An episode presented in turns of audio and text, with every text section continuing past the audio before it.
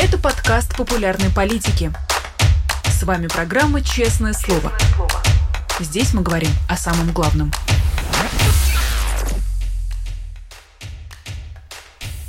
Привет, друзья! В Москве 17 часов. Вы смотрите «Честное слово» на канале «Популярная политика».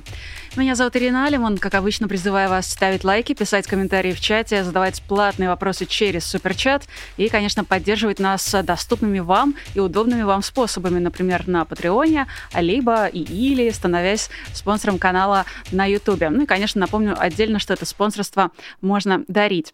Прямо сейчас переходим к беседе с нашей сегодняшней гостью. У нас по славной, я отмечу, традиции э, два раза за практически две недели. Mm-hmm. Мария Певчих, глава отдела расследований ФБК и Международного ФБК. Маша, привет. Привет, привет, Ира, привет, зрители популярной политики. Рада быть здесь. В тайне надеюсь, что смогу забронировать за собой этот четверговый слот э, честного слова и э, приходить сюда почти каждую неделю. Я думаю, наши зрители будут только за. И, к слову, они э, уже пишут в чате. Спасибо нашим зрителям, которые уже оставили сообщение в чате. Но э, в основном сообщение заключается в том, что, несмотря на всю радость видеть тебя, очень огорчают новости. Да. А конкретно новость про приговор Саши Скочеленко, который мы узнали вот, там, буквально за час до эфира. Сашу приговорили к семи годам. Да, да, а, это вот это действительно новость последних, э, последних нескольких часов. И, ну, то есть меня она достаточно заметно выбила из колеи, несмотря на то, что было все супер предсказуемо. И прокуратура уже запросила 8 лет, и уже было понятно по общему фону, что будет что-то плохое. Но все равно, когда оказывается, ну, когда, когда ты слышишь этот приговор, когда ты читаешь последнее слово, и потом слышишь 7 лет, а, это не может не вводить в какой-то ступор, особенно учитывая контекст всего происходящего. Ну вот э, есть Саша Скочеленко, она художница, и ее акция состояла в том, что она в начале войны, в первые несколько месяцев, э, в те места э, на полке, куда обычно вставляют ценники в супермаркете, она туда же вставляла маленькие записочки или клеила стикеры, я не помню, как а, правильно, с а, достаточно сдержанным антивоенным посланием. А, насколько я помню, она а, писала о реальных потерях. Ну, то есть тоже какая-то цифра, видимо, это так было и оформлено. И вот столько-то человек действительно погибло. Там российская армия разбомбила то-то, то-то и то-то. А, ну, нормальная акция э, вполне себе интересная, заслуживающая внимания. Действительно, идея хорошая. Все люди, когда покупают что-то в супермаркете, берут с полки, ну, смотрят на ценник и читают это сообщение. Что произошло дальше? Какая-то пожилая женщина, а, увидела один из этих ценников, вызвала полицию, и вот, собственно говоря, так это все а, и закрутилось. Ну, ну стучало, да, э, если называть вещи своими именами. И э, из достаточно безобидной акции это превратилось в гигантский скандал, в огромную трагедию, потому что теперь Сашина жизнь, она э, буквально разрушена этим сроком. Это и, ну, то есть тут речь идет конкретно и о семи годах, которым ее приговорили, ну и о том, что у Саши есть проблема со здоровьем. Она, э, у нее специфическая диета, специфическое питание, которое ей необходимо, которое естественно. Ни в какой колонии ей никто не предоставит. И э, а вот в этот ступор самый, мне кажется, вводит именно неоправданная и ничем необъяснимая жестокость этого приговора. Ну, потому что, ну, зачем? Да, это какая-то как будто уже форма э, какого-то вот такого людоедства, которое уже невозможно ничем объяснить, кроме, кроме знаешь, какой-то вот мании. Вот сделать максимально плохо, максимально большому количеству людей, до которых путинская система может дотянуться и вот случайным образом, э, случайным образом вытащить. Э, ужас, катастрофа, еще одно имя в списке в длинном списке политических заключенных. Если вы можете как-то поддержать Сашу, написать ей письмо, эм, как-то рассказывать о, о том, что произошло, это, безусловно, нужно делать, потому что, конечно, случай вопиющий. А ты можешь как-то объяснить а, ту жестокость, которую проявляет еще конкретно судья, непосредственно к Саше mm-hmm. проявлял за все Да, я дни. даже сделала скриншот, чтобы не забыть ее назвать по имени. Оксана Демяшева зовут да. судью, и мне кажется важно. Ну, то есть я понимаю, что, конечно, может быть, нас сейчас смотрят не, не миллионы, но тысячи смотрят. И важно проговаривать эм, это, что за каждым таким приговором вот стоит конкретная судья Оксана Демяшева. Вот я смотрю на ее фотографию, тоже найдите ее в интернете, если можно. Сейчас вот в Твиттере везде ее опостят. У нас на сайте черный блокнот она есть. Ну вот молодая женщина в очках. На вид, я не знаю, ну лет там, может, 40 ей. Ну вот из, из Петербурга. И вот эта молодая Зачем женщина, Оксана да. Демяшева это делает? И вот эта молодая женщина в очках, если вы в, пойдете к ней или там окажетесь на месте Саши Скочеренко, ну или просто, если наши зрители хотят узнать, что конкретно она mm-hmm. делает, кроме а, того, что назначает а, совершенно неправосудные, неправомерные приговоры, она не разрешает Саше там, выйти в туалет, Саша обязана mm-hmm. сидеть несколько часов в клетке, заменить батарейки в кардиостимуляторе. Да, у нее же, у нее же еще постоянно ей надо мониторить э, как биение сердца, mm-hmm. да, у нее стоит как, как кардиостимулятор, да. у него э, сели батарейки, ей не разрешили их заменить. Они не отпускает э, девушку там попить воды, при том, что девушка из-за целиакии, непереносимости глютена, mm-hmm. она не может завтракать теми сухпайками, которые дают э, зэкам, когда, ну, не зэкам, а потенциальным заключенным, mm-hmm. да, когда их конвоируют в здание суда. Соответственно, она приезжает голодная и не разрешает пить воду, чай. Ну, то есть это буквально пытка, и это все какие-то чудовищные методы, которые, мне кажется, даже к самым закоренелым преступникам не применяются. Почему? И все эти Почему люди, все эти люди, они же могут этого не делать. Правильно? Даже если есть некое большое распоряжение сверху, да, там от Путина, администрации президента, администрации города, не знаю, у кого угодно, наказать э, Сашу и впилить ей гигантский срок, но вряд ли же э, есть указания сделать Сашину жизнь, каждую Сашину минуту абсолютно невыносимой и, и, и как бы подвергнуть риску ее жизнь. Э, именно вот здоровье и все остальное. Нет, это вот инициатива на местах, абсолютно людоедская инициатива на местах судей, прокуроров и тех людей, которые участвуют в процессе, там, ментов, охраны, всех вот, вот, вот СИНа. Вот зачем? А как эти люди потом будут с этим жить? Как они будут возвращаться домой? У этих судей есть э, семьи, дети, родственники – как можно дальше существовать с фактом того, что ты просто из, из каких-то живодерских э, соображений издеваешься над художницей Санкт-Петербурга, которая меняла оценки. Я не понимаю.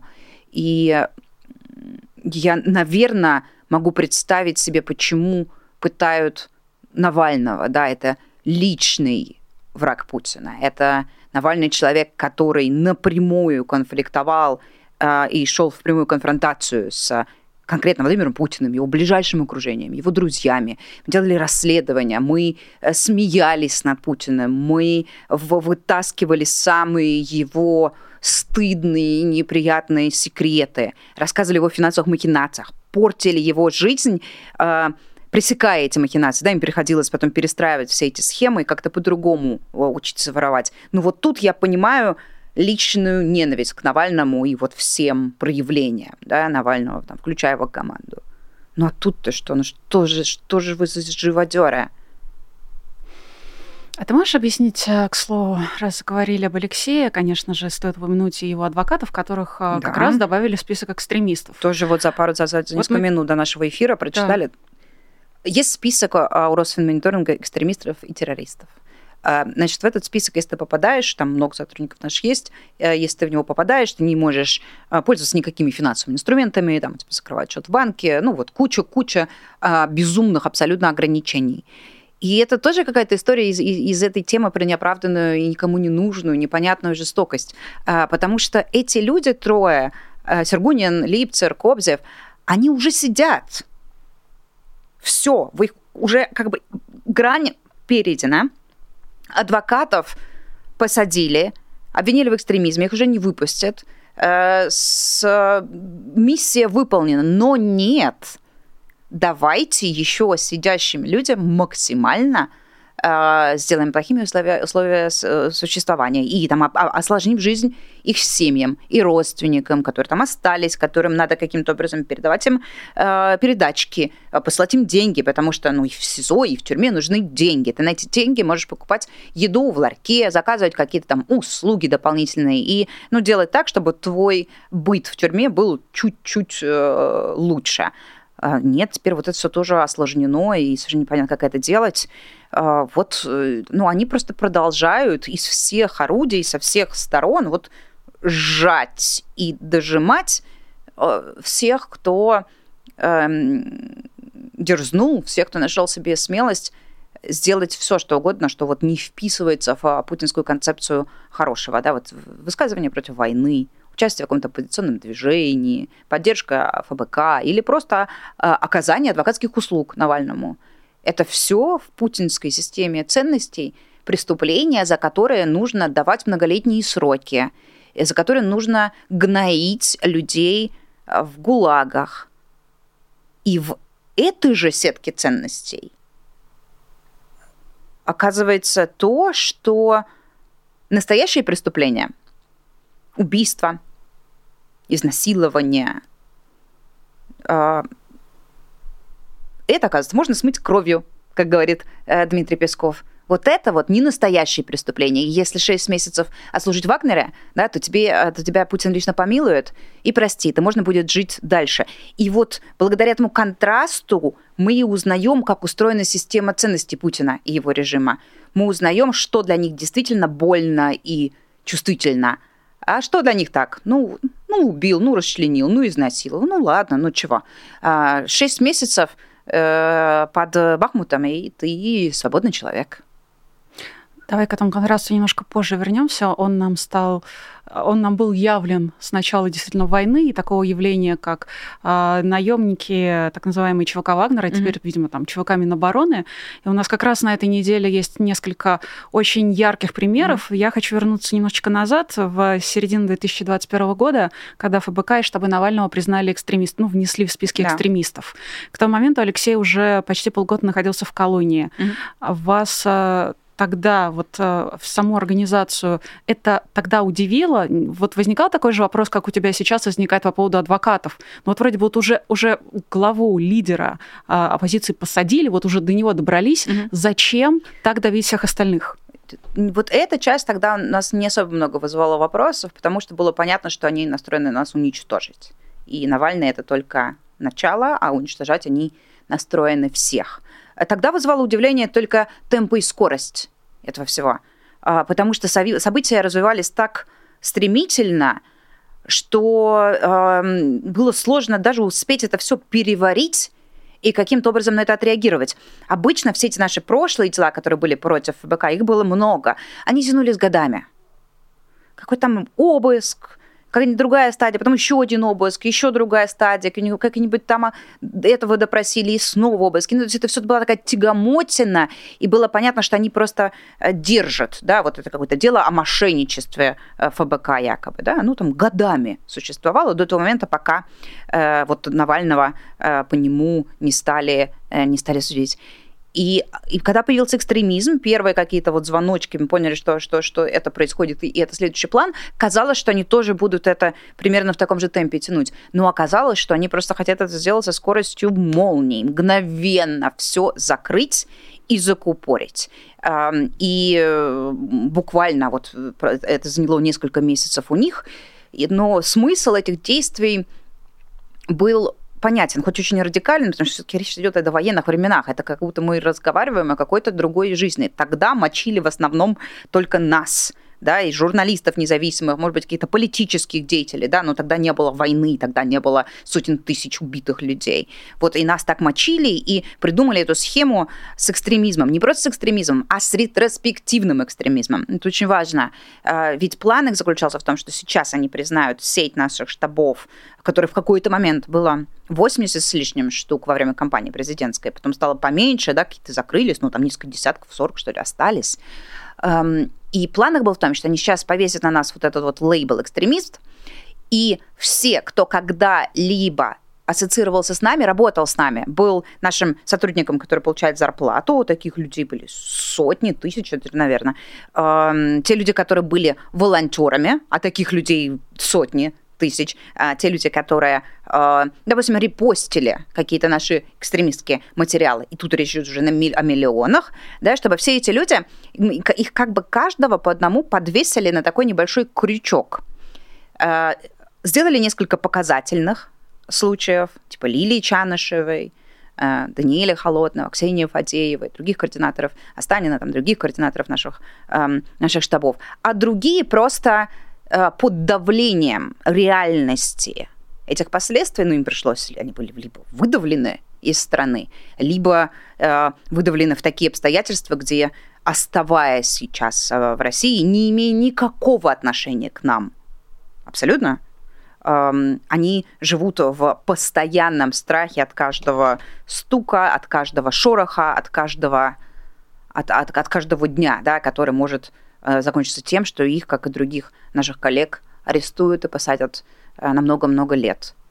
Вот э, такой у них был план. Тогда это казалось чем-то беспрецедентным. Но вот мы действительно уже понимаем, что путинско-репрессивный аппарат, он как бы как, как, как на морских свинках, да, вот на нас пробует, эксперименты ставят. Работает, не работает, работает, не работает.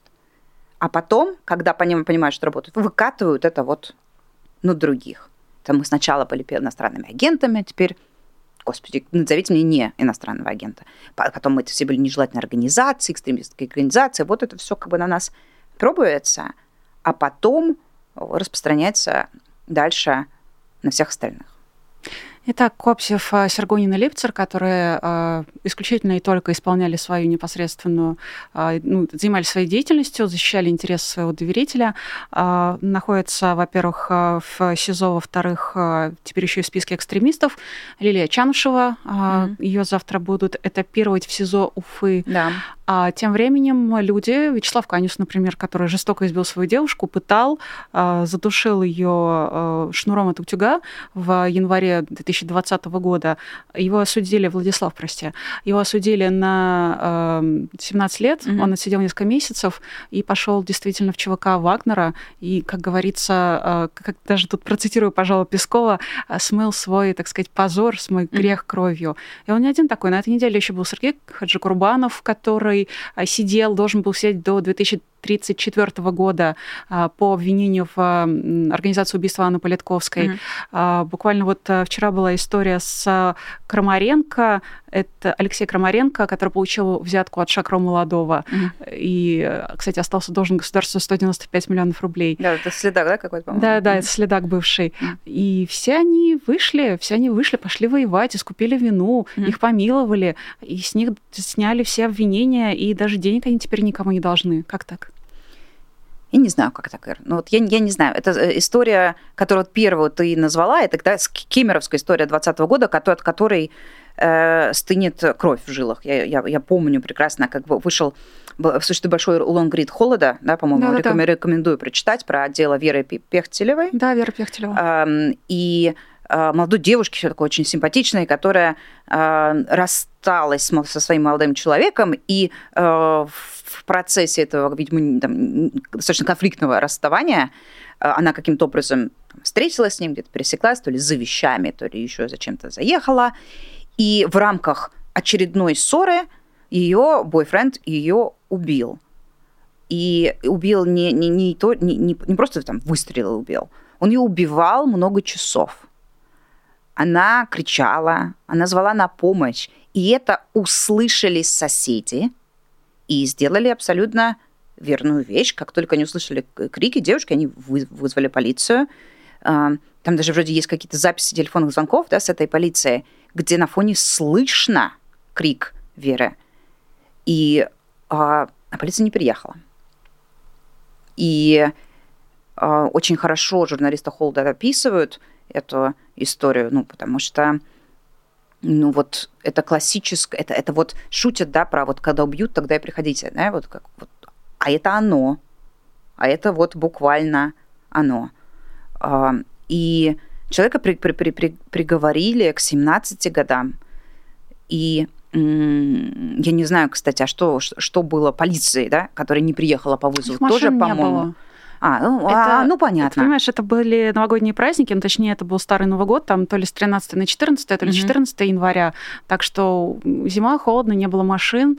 Ну, и ну, тогда понятно. они обычно не очень любят э, всевозможные бытовые ссоры. Mm-hmm. Ну, то есть я думаю, что те из наших зрителей, кто так или иначе сталкивался с необходимостью вызвать полицию в такой ситуации, либо знает по опыту там, друзей, знакомых, э, понимают, что полиция не очень любит приезжать на такие вещи да, да, ну, типа бытовуха, то есть, ну, буквально, когда убьют, тогда и приходите. Э, семейные разборки, угу. да, как они говорят, да что она вам ссоры из избы? Это все пересекается со всеми этими темами домашнего насилия и всего прочего. Ну, вот тут домашнее насилие, которое закончилось убийством молодой девушки. И это огромная трагедия, и очень страшно даже начинать представлять, что чувствуют родственники Веры, ее мама, да, друзья, и э, ну, то есть какая-то трагедия, когда просто вот обрывается такая молодая жизнь, абсолютно на пустом месте, просто по, по, по, по вине какого-то психопата. И это, естественно, никакая, это никак сильно не помогает, но все-таки хоть какое-то чувство справедливости и возмездия обеспечивается тем, что виновный в смерти человека несет серьезное пропорциональное наказание. Что вину, что человек, который убивал Веру, проведет следующие десятки лет в тюрьме. И жизнь его будет кошмаром и ужасом. Мы э, понимаем, что такое российская тюрьма. И кажется, что ну, ну хоть, хотя бы это, да, это не вернет э, человека, это никаким образом не притупит боль, связанную с убийством, но хотя бы что-то. Да, это чувство справедливости, которое всем очень-очень на самом деле нужно. И тут у мамы Веры, и у мамы, кстати, нескольких вот других девушек я уже видела э, несколько сюжетов, очень хороший есть э, фильм историй, «У важных историй». Да. да, я его и ретвитила, ну и просто на канале на YouTube посмотрите на важных историях. Э, это история двух мам, двух девушек, которых очень похожим образом на улице убили какие-то маньяки, наверное, да, это правильно, правильно знаю, потому что они там охотились за девушками. Это, они, это не одни и те же люди убили двух девушек, но история очень рифмуется. И там, и там было по, по два убийцы, они, по-моему, были братьями, и, и те, и те подписали контракт с э, Вагнером и уехали служить, и тех, тех освободили. И еще вот. девушки были очень похожи. Да, и, и, и девушки. То есть это очень, очень сильно хорошая журналистская работа важных историй, рекомендую. И вот э, веренная история, вот это все все это горе этих матерей, эти безумные страдания, которые, правда, даже э, страшно представлять, сейчас на них как бы обрушились второй волной. Они уже пережили эту огромную трагедию. А, они уже, там, как они все сами говорят, я цитирую, они говорят, мы уже не живем, мы доживаем. Вот они уже в таких реалиях, эти родственники, существуют. И тут им в поддых Путин лично своей рукой подписывает приказ о помиловании. И эти самые люди, которые жестоко убили этих девушек, они куда вернут? Они вернутся в те же самые города. А куда им еще ехать? Где они еще будут жить? Потому нигде ничего нету. Они приедут в тот же самый Кемерово, Кемерово или вот в Подмосковье, по-моему, происходили эти другие, на другие случаи, которые из, важных историй. И продолжат ходить по этим улицам. Возможно, они столкнутся с этими матерями где-то. Возможно, где-то там у них э, они увидятся даже. Это пытка, это, это, это, это, это ужас просто. И я не понимаю, как можно президенту, который утверждает с каждого плаката, с каждой прямой линии, что он так радеет, так беспокоится за русских людей. Ничего важнее у него нет. Ну как, как, как он может ставить свою подпись? Потому что тут же тоже есть некий символизм. Ладно бы как бы система выплевывала этих зэков обратно и обнуляла их э, сроки и штрафы. Так это же не система, это Путин лично. Вот так уж причудливо уж у нас устроено это законодательство, что ему приходится ставить подпись. И вот он лично принимает такое решение, а потом эм, его Песков, пресс-секретарь, еще говорит, ребята, все нормально. Какие-то убийства, какие-то преступления можно искупить кровью. Причем не собственной, а кровью убитых украинцев. Это что за схема такая?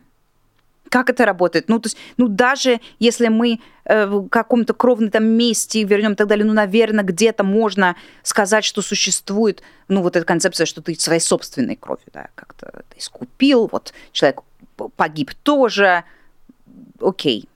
Но и то, вот мне, так, мне такой поход не нравится. Но они-то не погибли. Они просто поубивали кучу украинцев, которые защищают свою страну. И за это получили за визой, за подписью Путина э, освобождение и амнистию. А Саша Скриченко нет. Скриченко. Ладно, у меня есть э, конспирологическая версия, что Путина просто не интересуют живые люди, уж тем более думала, мертвые. Я думала, ты сейчас скажешь, что он умер, и думаю, тут, блин, куда это, это понятно. Это мы не трогай это на Новый год. Э, так что давай мы пока холодильник не будем открывать. Поговорим об этом в новогоднем эфире. Но мне кажется, что, возможно, Путина просто интересует исключительно только нерожденные. Ну, раз на живых и тем более мертвых ему глубоко плевать. А вот по поводу нерожденных все очень сильно заботились И мало того, что э, в следующем году Минздрав собирается выкатить э, там новый реестр э, препаратов, где собираются ограничить препараты для медикаментозного аборта, mm-hmm. но теперь и частные клиники решили проактивно начать отказывать в проведении этой услуги. И все это называют такой специальной, видимо, какой-то политикой Кремля для улучшения демографии. Все, за всем этим стоит патриарх и церковная комиссия, но, может быть, это единственные люди, которые, в принципе, интересуют Путина?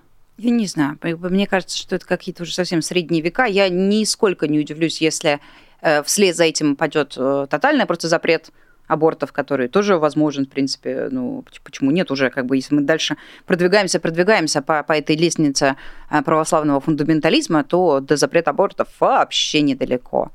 Ну, чего тут, чего тут скажешь? Ну, да, вот они сейчас будут устраивать большую кампанию, возможно, запретят частным клиникам э, это делать, а или выведут там из системы ОМС, э, аборты, потом будут рассказывать, что вот да, дал Бог э, зайку, даст и лужайку. Ну, все мы это видели тысячу раз. Чего тут сказать? Э, важно помнить, что э, как, твое тело, твое дело. Это выбор э, женщины и там часто женщины ее партнера в оставлять ребенка, не оставлять ребенка. Жизненные обстоятельства бывают разные, а, состояние здоровья бывает разное а, у, у матерей. Иногда а, это гигантский риск да, сохранить ребенка, и, и речь идет о потере обеих жизней, и ребенка, и мамы. Поэтому я думаю, что ну вот сейчас мы будем, особенно перед президентскими выборами, будем наблюдать какой-то новый виток скрепного угара да, где нам будут рассказывать про консервативные ценности, про традиционные ценности, про там, вот, семью, то все. Ну, как бы Путин последний человек, которого нужно слушать, э, когда речь заходит об этом. А, ну да, возможно, он а, выполнил свою норму по количеству детей. Перевыполнил. Да. Мне кажется, столько наследников Путина нам не требовалось. Да, который, может быть, как бы поэтому а, поэтому в этом плане-то он и выполнил желаемый норматив. Но в целом его образ жизни и даже вот то, что мы только что выше обсуждали, про помилование убийц, насильников и прочих, а, даже это сильно не вписывается вот в эту якобы гуманистическую концепцию, которую он проповедует. Мы с тобой в эфире почти полчаса, и тут стоит напомнить нашим зрителям о возможности, необходимости и э, вещи, которые для нас будут очень приятны. Я имею в виду, конечно же, лайк, его постановку, э, пожалуйста, возьмите на контроль. Будьте добры, да. Да, потому что чем больше лайков, тем больше зрителей у этой трансляции. Ну и, конечно, задавайте вопросы через суперчат для Марии, а я их переадресую. И, к слову, э, есть такой вопрос уже от Алексея Прокопьева. Это тема, которую мы с тобой в любом случае собирались обсудить, угу. поэтому самое время, конечно, его э, озвучить. Какая стратегия будет наиболее эффективной, спрашивает Алексей, насчет пути домой? Это э, движение жен мобилизованных, которое там уже 7 ноября выходило на митинги, э, теперь собирается на новые митинги выходить. Могут ли помочь какие-нибудь расследования, спрашивает Алексей. Как расследование, я, честно, не думала в этом ключе, а, как они могут помочь, но обещаю подумать. Э, в целом стратегия, конечно, это просто максимальная поддержка этим а, женщинам, которые, которые этим занимаются. Наверное, может быть, если вдруг у нас есть какие-то зрители, которые не следили за этой темой, можно там в двух словах э, рассказать примерно, да, что происходит. Э, хотя я тоже за этой темой слежу исключительно как, как обыватель, и работа моя в этом направлении заключается в том, что я там ретвичу, пишу что-то, рассказываю в эфирах об этом, и все. И это, наверное, сейчас там вот тот уровень поддержки, который мы можем обеспечивать. Группа родственников мобилизованных скоординировалась между собой в разных городах.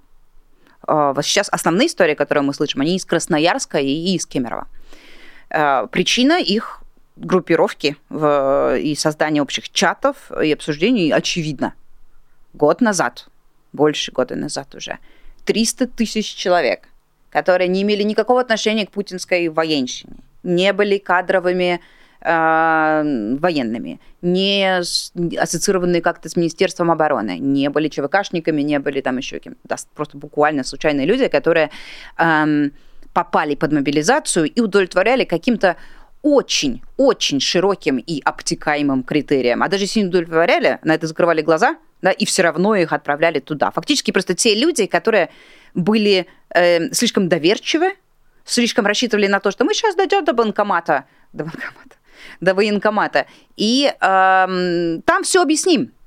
Э, объясним, что произошла чудовищная ошибка, и на самом деле я не могу служить там потому-то, потому-то, потому-то. Или на самом деле у меня бронь, или еще что-то. Ну, то есть их обманули, э, выбираю я мягкое слово. Эм, кто, кому-то из них рассказали, что это ничего страшного. Вы будете где-то очень далеко от фронта. На там 3-4 линии что-то там будете помогать с логистикой, с обеспечением, вы же как бы люди, не служившие полноценно, да, без карьеры, без войны, вы стрелять не умеете, вот и будете заниматься там каким-нибудь э, обеспечением базы военной или еще чего-то. Ну, все, конечно, оказалось враем, как, как всегда. И людей неподготовленных, людей нетренированных, людей, которые попали под эту мобилизацию, почти сразу начали бросать непосредственно на, вот на, на, на линию э, соприкосновения. А кто-то туда попал будучи облученным вот этой безумной пропагандой про «это твой долг».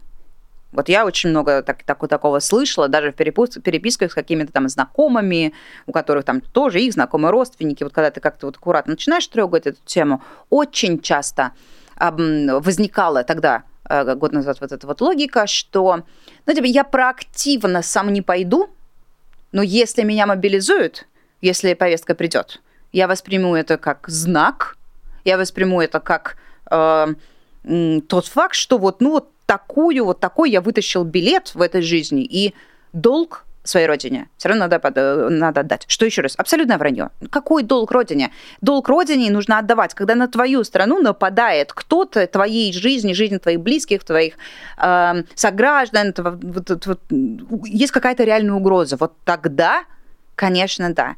Ну, долг родине, когда ты а, нападаешь на соседнее государство, утверждая, что там нацисты, фашисты и боевые комары, и это не долг родины. Ну, как бы обманули. Ну, вот они вот тут поверили и пошли.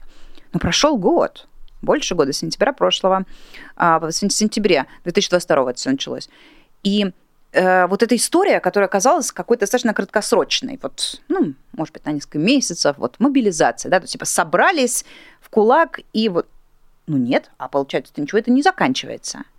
А, и э, люди, которые должны были уже по всем параметрам вернуться домой, и, и те, кто выезжал, продолжить как-то жить, и я не знаю, как, как вообще можно продолжать жить после пережитого, вот после всего этого, да, потому что э, все, что связано с ПТСР, все, что связано с травмой, все, они, они видели войну, они убивали на ней, э, они видели, там, я не знаю, разлагающиеся трупы своих друзей, ну, то есть это все отдельная история, которую тоже надо долго обсуждать. Но их не возвращают. И сначала их не возвращали, знаешь, так хитренько. Ну, типа вот, ну да, ну нет, ну сейчас, ну может быть отпуск, ну может быть да, ну, ну вернем сейчас скоро, скоро, скоро. А сейчас они перестали хитрить. Э, есть вот этот вот депутат, от Министерства обороны, он, он главный в Госдуме, Картополов. А, Картополов. Нет, Картополов, Картополов, который, вот, который забирал а, в занимался тем, что забирал в армию а, наш коллег Руслана Шевединова и Артема Ионова, там устраивал какие-то им пытки и издевательства в самых дальних частях, ну, вот такой политрук. Значит, и он а, в интервью недавно сказал, что почему, почему, знаешь, с невозмутимым видом, как бы так буднично, как будто это не самая важная тема, которая есть сейчас для этих людей – что нет, мобилизованные возвращаться не будут до конца спецоперации, до достижения целей специальной военной операции. Каких целей? Чего? А никто не знает, каких целей. И э, теперь понятно, что это все затянется на, на годы, и э, фактически просто все схлопнется до такой ситуации, когда из 300 тысяч, которые собрали, не останется ни одного. Ну, то есть либо их ранят таким образом, что ну, уже нельзя восстановиться, их отправят обратно, либо их э, убьют. Если ты здоров относительно, даже после ранения, и восстановился уже после там, недели в больнице, все, ты едешь обратно ты едешь обратно на фронт. Ну, то есть они просто вот до, до последнего мобилизованного а, будут, будут воевать. И очень логично и очень понятно. Родственники, матери, жены этих мобилизованных э, возмущаются на эту тему, потому что это, это не то, что изначально говорили. Это абсолютно эфемерная и, и непонятная конструкция до конца специальной военной операции. Скажите дату. Окей, нету даты. Скажите цель. До чего? До Э, до взятия Горловки, до взятия Авдеевки или до взятия Киева или Одессы? Ну вот где? Или до Берлина с Парижем? Ну вот как, где конец э, э, военной операции? И э, когда эти женщины начали э, пытаться а, выйти из онлайна в режим офлайн, то есть провести митинг, они провели его, несколько штук, маленькие, но провели. Ну, то есть ну, фотографии есть, плакаты есть, какой-то вот запал есть. Очень быстро э, чиновники, администрация президента, э, местные власти поняли, что это вообще самое опасное, что сейчас происходит. Они правы. Это действительно самое э, потенциально там может оказаться самым мощным антипутинским движением и ударом по путинской системе а потому что это бывшие сторонники Путина, потому что это те люди, которые никогда до этого не проявляли никакой политической активности, но пока это не коснулось их. И их начали давить с такой же почти так же рьяно, как давят нас. Еще, еще мы не там, но мы там окажемся, абсолютно точно. Сейчас власти Красноярска и, и Кемерово, значит, они внедряются, внедряются в эти группы, а, в чаты, в Телеграме, где женщины планируют подать заявку, чтобы выйти на санкционированный протест. Ну, они даже не ходят на несанкционированные, они, координируют, типа, кто подаст заявку, кто там какие-то обеспечительные меры, какой день, какой там, что приносим, что не приносим. И э, местные власти уже, местные какие-то там единороссы уже внедряются в эту группу и ну, либо закрывают эту группу, как произошло с этой с, с, с Кемерово, либо пытаются увести дискуссию совершенно в другое русло. Я там видела несколько скриншотов в Твиттере публиковали. Ну, вот из серии какая-то помощница депутата, которая вот интегрировалась в эту группу и стала связующим звеном с администрацией, а, она как бы говорит, ну, окей, мы просим согласованный митинг, а если не согласуют, то все, молчим мы типа вот не, не пойдем против. А, попробовали и хватит. Вот, буквально что-то что такое пишет. И а, на 19 число, по-моему, вот планируется на Красной площади, они хотели... На 25 На 25 -е. А, проблема никуда не денется и в декабре, и в январе, и в феврале. То есть, точнее, наоборот, проблема будет только усугубляться с э, течением времени. Лишь больше людей будет погибать, лишь больше людей будет не возвращаться. И э, всячески этот протест пытаются оккупировать, э, потому что понимают, что он, что он жутко опасный. И нам всем, кто как может, нужно пытаться помочь э, этому, этому протесту и придать ему какой-то там чуть больше веса, чуть больше вот све- внимания или вот прожектора направить на эту тему, чтобы как можно больше людей узнало, что есть люди, которые нашли в себе силы сказать «нет». Ну, если не «нет», то хотя бы нашли себе силы задать вопрос, что уже э, правильно. Они находятся на абсолютно правильной, э, на правильных позициях, на позициях, с которыми очень сложно спорить. И ровно поэтому их настолько сильно, их настолько сильно и боятся. Вот сейчас будут пытаться их можем сейчас на следующих выпусках сверить. Я думаю, что сейчас будет тенденция в том, что их будут всех пытаться приручить. То есть посадить всех-всех возмущенных матерей, координаторов этих групп за круглые столы с «Единой России», за круглые столы там с кем-нибудь, Путин потом с кем-нибудь встретится, как он с матерями встречался а, до этого, и их будут пытаться как бы, ну, вот посадить на какую-то короткую цепочку, что вроде как бы вот они есть, но тем не менее они полностью контролируемые А если это не получится, то там вот по нашей схеме, я думаю, понесутся с экстремизмами, с посадками, с, со всем прочим. У нас остается с тобой пять минут, так что я полностью сосредоточусь на вопросах от зрителей. Mm-hmm. И а, вот какой вопрос задает Холла. Вопрос для Марии. Какая ваша стратегия для выборов в марте? Нашу стратегию про, по выборам в марте, я думаю, мы детально объявим чуть позже, когда будет э, чуть более понятен расклад на выборах э, в марте. Ну, если в широкими мазками, да, если э, целиком обсуждать именно там, не, не, не тактику, а стратегию, как это будет выглядеть примерно, мы будем использовать эти несколько месяцев до э, выборов, эти несколько месяцев, когда у, э, когда у россиян обострено внимание именно в политическом смысле слова. Ну, вот они были восприимчивы к информации, которая касается выборов, несмотря на то, что э, выборы уже там какой э, раз э, в российской истории полностью сфальсифицированы, там просто нарисуют результат, но э, все равно э, как будто есть некий, не, некий период, когда э, можно эту тему обсуждать и э, воспринимать ее будут чуть лучше, чем в среднестатистический любой другой месяц. И мы будем эти несколько месяцев использовать для того, чтобы нанести максимальный репутационный и другой урон Владимиру Путину, которых, точ, который точно на эти выборы пойдет. Это единственная константа, и который, которая нам известна, и который точно нарисует себе на них каких-нибудь 85% э, при 80% явке и так далее. Это то время, когда нам нужно максимально разогревать, максимально много рассказывать и максимально вот э, топить за, в, в, против, против Владимира Путина, против того, что он сделал, и объяснять, даже учитывая то, что вот э, переголосовать Путина нельзя, а все равно объяснять, э, что с Путиным не так. Рассказывать его преступлениях, рассказывать о том, как, э, что он сделал со страной, как он сделал со страной, рассказывать о его планах. И, э, конечно, мы сейчас все наши э, ресурсы, которые есть в рамках фонда борьбы с коррупцией, наших медиа, там, команда Навального в широком смысле, мы все как-то мобилизуем и направим на то, чтобы мочить Путина с утроенной, удестеренной, удестеренной силой именно именно вот э, в это время. И чтобы э, нам удалось донести э, это сообщение настолько как бы, интенсивно, чтобы даже 19 числа, 20 числа после выборов вот это вот ощущение того, что э, Путин нелегитимный президент, Путин а, президент, которого на самом деле большинство россиян не хочет, чтобы оно осталось и закрепилось. Вот это очень важно, да? чтобы вот заложить фундамент не на краткосрочное какое-то действие, наобещав, да, что там что-то изменится в один день выборов, а наоборот, вот заложить фундамент и потом сделать так, чтобы это все не обрушилось в марте, а наоборот, э, там разгорелось какой-то более э, серьезный костер. Две минуты до конца эфира, и вопрос, который пришел в стикере от пользователя с ником Эльф. Кстати, стикер можно отправлять через friends.politica.media. И вот что спрашивает Эльф. Насколько ФБК вредят э, тупые набросы на вас в Твиттере? Будете ли вы принимать какие-то контрмеры?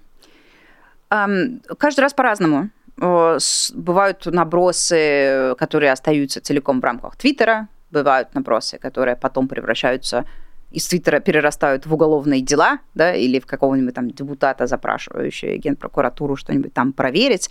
Каждая ситуация разная. Ну, как бы, как минимум, это нам не помогает. Э, и сейчас, судя по, по, по нику человека, да, э, он, очевидно, отсылает э, к эм, запущенному вчера фейку о том, что якобы у ФБК есть своя сетка троллей, да, там фейков. Нет, нет подожди, ботов. эльфов, эльфов. Ботов, да. Ну, тем не менее, эти, это боты, да, которые, которые бегают и притворяются, видимо, там, сторонниками ФБК или еще что-то такое, и пишут комментарии. В общем, как бы эту э, историю не хочется обсуждать долго, просто потому что мы будем обсуждать выдуманную полностью конструкцию. И это странно. И, конечно, несмотря на то, что я уверена, что 99% людей не поверят в откровенный фейк, все равно останется какой-то процент людей, которые либо поверят либо, что еще хуже, осознанно закроет глаза на то, что это очевидно вранье, и просто станет использовать это в рамках там, политической борьбы против нас. Вот это очень такая печальная печальная история. Ну, конечно, как бы это все, это все неприятно, это все э, не классно, и я думаю, что просто как любой человек, ну, вы представьте сами, как вот, не знаю, вас оболгали в Твиттере, ты, и ты э, где-то в публичном, там, в Телеграме, в любом публичном месте, это как минимум неприятно, и э, за какие-то э, я абсолютно уверена, что политическая организация, как наша, за какие-то свои ошибки и грехи должна отвечать, должна там подробно все разбирать. Э, и стараться сделать так, чтобы никогда такого больше не повторилось. Но когда речь идет об обвинениях ну, в стиле, когда вы перестали пить коньяк по утрам, но тут, к сожалению, вот приходится вот иметь, иметь дело с таким, пожалуйста, просто соблюдайте информационную гигиену. И вот еще на всякий случай предупрежу, потому что, наверное, сезон-то вот мы только обсуждали выборы, будет вот будет этап, будет такой период времени, когда люди восприимчивы к политической информации, но мы же не одни такие гениальные сообразили, что как раз в это время хорошо им, им, и обсуждать политику, и это как бы да, даст больше ростков, чем обычно. Как бы наши оппоненты, и, и они, они же тоже это понимают. Поэтому, наверное, в следующие несколько месяцев мы увидим огромное количество похожих фейков, а, похожих историй, разной степени вот, ну, правдивости, типа, доставлены через разные каналы, какие-то более а, достоверные, какие-то совсем там условно фейки, там, не знаю, на Life News, вот э, такое что-то совсем.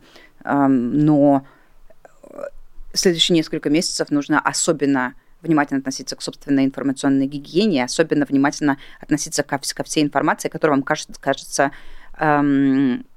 не, не, ненормальный, да, нерегулярный. Если вы что-то видите, что вот, вот не вписывается сильно в вашу картину мира, это значит, что особенно сейчас нужно пойти типа 3, 5, 10 раз перепроверить, чтобы ни в коем случае случайно не попасться на крючок.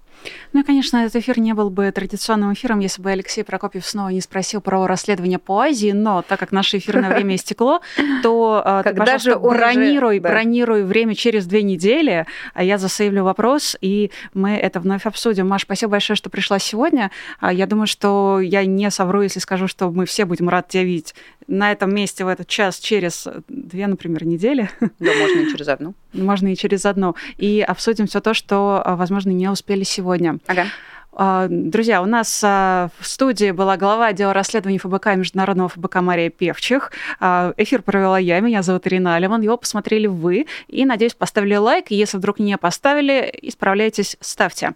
Ну и, конечно, напоминаю, что нас можно поддерживать на Патреоне. Для этого достаточно навести камеру своего смартфона на стикер, который вы видите внизу своего экрана, перейти на сайт Patreon, выбрать честное слово и наблюдать свое имя, свой никнейм, свой лозунг, любую информацию, которую вы нам сообщите, от двух до трех раз в день а в честном слове, когда бегущая строка с этой информацией будет пробегать, вот прямо как сейчас.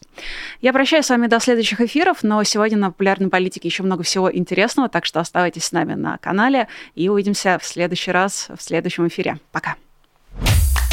Вы слушали подкаст «Популярной политики». Мы выходим на Apple Podcast, Google Podcast, Spotify и SoundCloud. А еще Подписывайтесь на наш канал в YouTube.